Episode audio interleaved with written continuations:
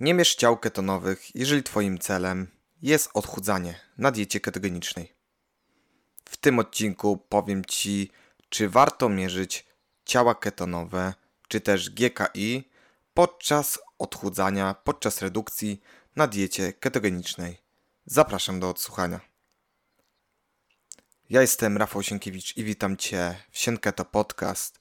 Tym podcaście mówię o diecie ketogenicznej, intermittent fasting, czyli przerywanych postach, o diecie niskowęglowodanowej oraz odchudzaniu.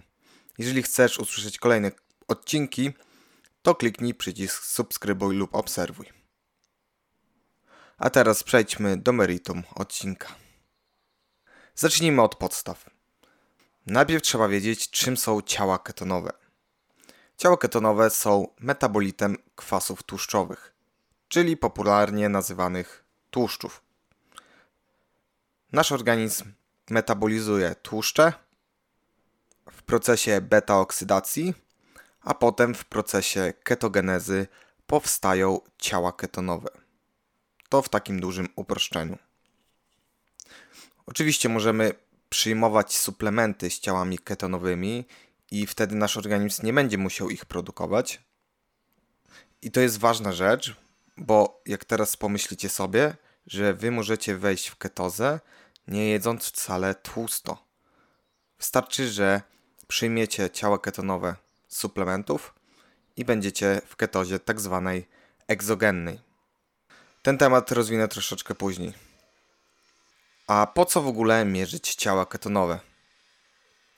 Celem mierzenia, celem pomiaru ciał ketonowych jest sprawdzenie, czy mamy odpowiedni poziom ciał ketonowych we krwi, czy też w moczu, co będzie sugerować, czy jesteśmy w ketozie, czy też nie. A więc my za pomocą pomiarów ciał ketonowych możemy się dowiedzieć, czy jesteśmy w ketozie, czy też nie. I teraz.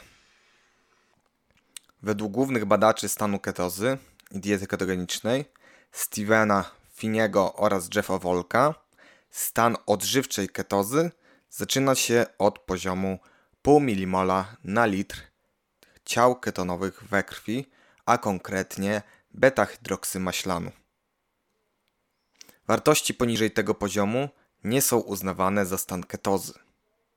Natomiast co to znaczy, że one nie są uznawane? Wraz ze wzrostem ketonemii, czyli poziomu ciał ketonowych we krwi, zmienia się energetyka naszego organizmu. Głównie dotyczy to mózgu. Badania pokazały, że użycie ketonów przez mózg wzrasta wprost proporcjonalnie do poziomu ketonów we krwi. Czyli czym więcej ketonów we krwi, tym więcej ketonów nasz mózg używa. Natomiast te badania dotyczyły osób podczas postu, a nie podczas diety ketogenicznej. Podczas postu również wchodzimy w stan ketozy, gdyż nie jemy węglowodanów, ale też nie jemy innych makroskładników, więc naturalnie wejdziemy w ketozę. A ta ketoza indukowana postem będzie się różniła od ketozy indukowanej dietą ketogeniczną. Więc my nie możemy interpolować tych wyników na osoby, które są na diecie ketogenicznej, a zwłaszcza na te osoby, które są na keto już dłuższy czas, na przykład rok, dwa lata czy trzy lata.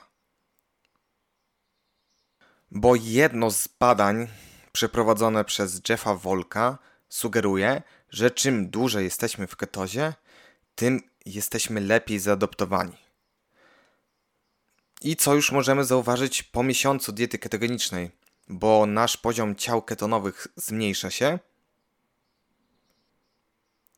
w porównaniu do tego, co było po tygodniu, czy też po dwóch tygodniach ketoadaptacji, czy też początków diety ketogenicznej.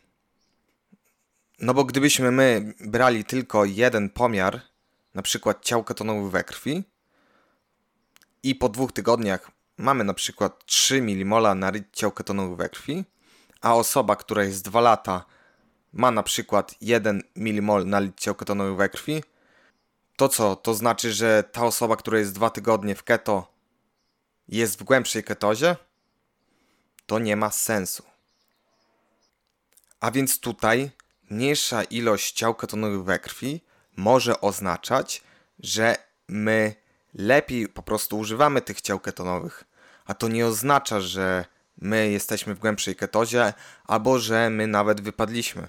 Bo często też jest tak, że po kilku miesiącach na diecie ketogenicznej nasze pomiary wynoszą 0,4, 0,3 czy też 0,2, pomimo tego, że my trzymamy takie same makro jak na ketoadaptacji. I często też dostaję pytania, dlaczego mam tak mało ciał ketonowych we krwi? Dlaczego wypadłem z ketozy? Przecież nic nie zmieniłem, nic nie zmieniałem w swojej diecie. Więc dlaczego nie jestem w ketozie? Ano, to po prostu może oznaczać, że nasz organizm lepiej je utylizuje, lepiej używa tych ciał ketonowych. I to samo też zauważamy pomiarach w moczu. Wynika to z tego, że nerki zwiększają swoją reabsorpcję. To oznacza, że nerki reabsorbują więcej ciał ketonowych, przez co mniej ich wydalają. Dlatego też mierzenie ciał ketonowych i interpretacja wyników często bywa problematyczna. Bo ketonemia, czyli obecna ilość beta-hydroksymaślanu we krwi, przedstawia obecny poziom BHB we krwi, a nie w jakim stopniu nasze tkanki używają ketodów w celach energetycznych. Na dzień dzisiejszy nie mamy urządzenia, które jest w stanie zmierzyć, w jakim stopniu nasz organizm utylizuje i używa ciał ketonowych. Dodatkowo, mierzenie ciał ketonowych nie jest w stanie zmierzyć, ile ciał ketonowych jest produkowanych w mózgu. Bo astrocyty, największe komórki klejowe, są taką lokalną wątrobą i produkują ciała ketonowe dla neuronów. A w naszym organizmie głównie wątroba odpowiada za produkowanie ciał ketonowych. Ale właśnie mamy też taką lokalną wątrobę w naszym mózgu, gdzie astrocyty produkują ketony dla swoich neuronów. I my nie jesteśmy w stanie zmierzyć, co jest kolejnym argumentem potwierdzającym to, że mierzenie ciał ketonowych we krwi nie jest zbyt dokładnym pomiarem. Teraz przejdźmy do GKI. Jeżeli nie wiecie, co to jest GKI, to już Wam tłumaczę. GKI, czyli Glucose Ketone Index, jest współczynnikiem, który określa stosunek poziomu glukozy we krwi, czyli popularnie nazywanego cukrem, do stosunku poziomu ciał ketonowych we krwi, czyli BHB, czyli tego pomiaru, który mierzymy z palca. I to dotyczy i glukozy, i ketonów. Mierzymy na początku sobie glukozę, potem mierzymy sobie ciała ketonowe i obliczamy indeks GKI. I co on w ogóle oznacza? Wartość GKI określa głębokość ketozy. Im niższy poziom GKI, tym organizm jest w głębszym stanie ketotycznym. Im wyższy poziom GKI, tym nasz organizm jest w głębszej ketozie. Tylko, że z GKI jest duży problem. Z tego powodu, że tak naprawdę nie ma wielu chorób, nie ma wielu sytuacji, gdzie GKI jest dobrze przebadany, gdzie GKI rzeczywiście będzie lepszym pomiarem, aniżeli sam pomiar ciał ketonowych. Właściwie GKI może być przydatne głównie w nowotworach i to też tylko w niektórych. Widziałem też badania, które pokazywały, że w epilepsji również ten poziom GKI może być przydatny, natomiast coraz więcej wychodzi badań, które pokazują, że samo ograniczenie węglowodanów będzie wystarczające. że dieta MAD, czyli modyfikowana dieta Atkinsa, która ogranicza węglowodany do 5, 10, 20 gramów węglowodanów, a białko i tłuszcze jemy do woli, nie musimy ograniczać białka, jest równie skuteczna jak dieta ketogeniczna, gdzie jest tych tłuszczów bardzo dużo, a białka i węglowodanów jest bardzo mało. I tutaj najpopularniejszymi modelami diety ketogenicznej w celu zarządzania epilepsją są tak zwane stosunki 4,1 i 3,1, czyli mamy 4 gramy tłuszczu na 1 gram węglowodanów i białka włącznie. I analogicznie 3,1. Czyli to są bardzo restrykcyjne modele diety ketogenicznej, które były stosowane od wielu lat w celu leczenia epilepsji. Natomiast właśnie tutaj przychodzi z pomocą dieta MAD, gdzie ta dieta nie jest tak restrykcyjna i ma podobne wyniki, przez co jest łatwiej do utrzymania. A gdy my utrzymujemy daną dietę, przez co jest większy adherence do tej diety i automatycznie są lepsze efekty. Więcej osób też wytrzymuje dłużej na tej diecie, przez co ta dieta ma lepsze efekty. I adherence jest bardzo ważny, nawet w odchudzaniu. Bo tak naprawdę nieważne jaką dietę będziemy stosować, ważne czy jesteśmy ją w stanie utrzymać długoterminowo. Bo jak my będziemy na diecie 2 czy 3 miesiące i nagle ją przestaniemy, no to ona nie będzie działać. Ona będzie tylko działać przez 2-3 miesiące. Więc to jest ważne. A więc tutaj wracamy do GKI, że no w tych dwóch właściwie chorobach, czyli nowotworach i epilepsji, ma swoją udowodnioną skuteczność. Natomiast w innych chorobach, no to już nie jest tak pewne, nie ma tak dużo badań. Ale można jeszcze wspomnieć o Alzheimerze, Parkinsonie czy też PTSD, ale też o, o chorobach o podłożu zapalnym. Bo jednak ten mocny stan ketotyczny jest też przeciwzapalny. A więc jeżeli chorujemy na jakąś chorobę, gdzie są chroniczne stany zapalne, no to tutaj niskie GKI pośrednio czy też bezpośrednio może pomóc. I jeszcze też chciałbym powiedzieć o cukrzycy typu drugiego i jak pomiar GKI może zaburzać obraz. Bo weźmy taką osobę, która ma na czczo 170 mg na decylitr glukozy we krwi i ma powiedzmy 1 mmol na litr ciał ketonowych we krwi. I gdy obliczymy nasze GKI, to wychodzi, że mamy powyżej 9, czyli z definicji nie jesteśmy w ketozie. Ale przecież mamy 1 mmol na litr ciał ketonowych we krwi. To co, to która jest w końcu definicja lepsza? No właśnie, tutaj mamy kolejny problem, bo te wyniki mogą być przekłamane. Bo to, że ty masz wysoki poziom cukru we krwi, wcale nie oznacza, że ty nie jesteś w ketozie. I tu znów wracamy do definicji Wolka i Finiego, gdzie mówi o tym, że pół milimola na litr ciał we krwi jest ketozą. No ale niestety obie definicje nie są dokładne, bo tak jak wcześniej Wam mówiłem, obecnie nie mamy urządzenia, które by mierzyło, ile nasze tkanki, ile nasze mitochondria używają ciał ketonowych. Więc tak naprawdę to wszystko jest wielkim znakiem zapytania. Ale w mojej opinii to, że ty masz stale 0,2, 0,3, 0,4 mmol na ciał ketonowych we krwi, to jesteś w ketozie. Pomimo tego, że definicja mówi co innego. Bo wcale my nie musimy mieć dużo ciał ketonowych we krwi, żeby one działały.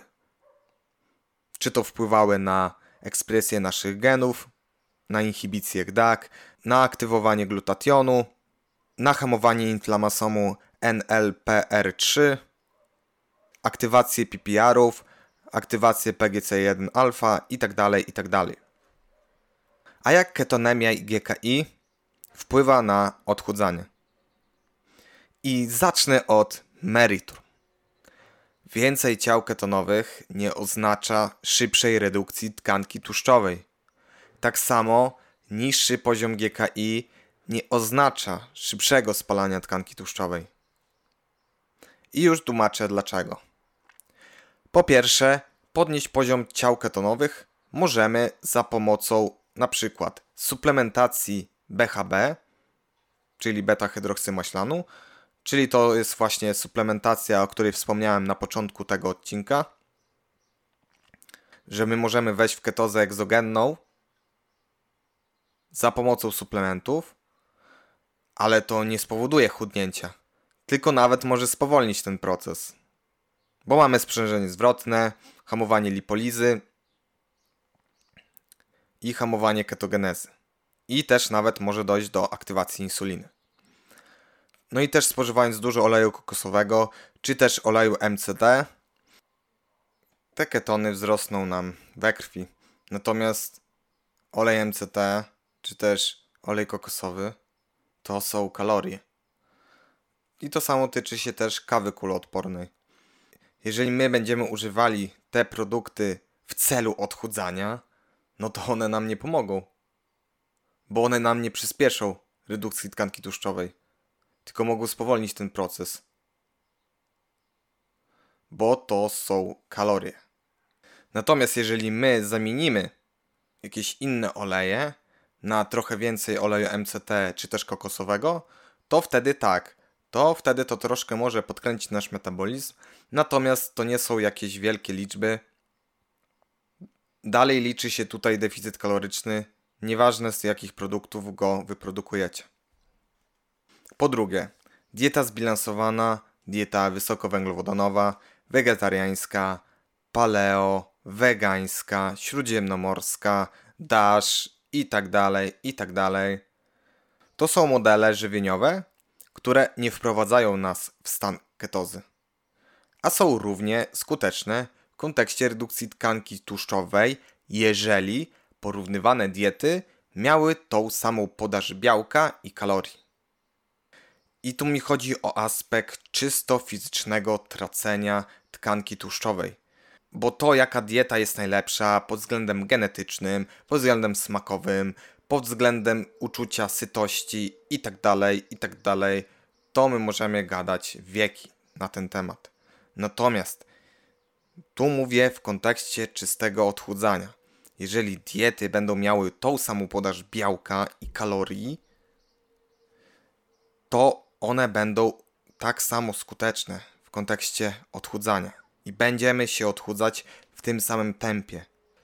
I oczywiście w tych badaniach, w tych metaanalizach, bo to są zbiory badań, gdzie bardzo dobrze to zbadano, że tutaj dieta nie ma żadnego znaczenia.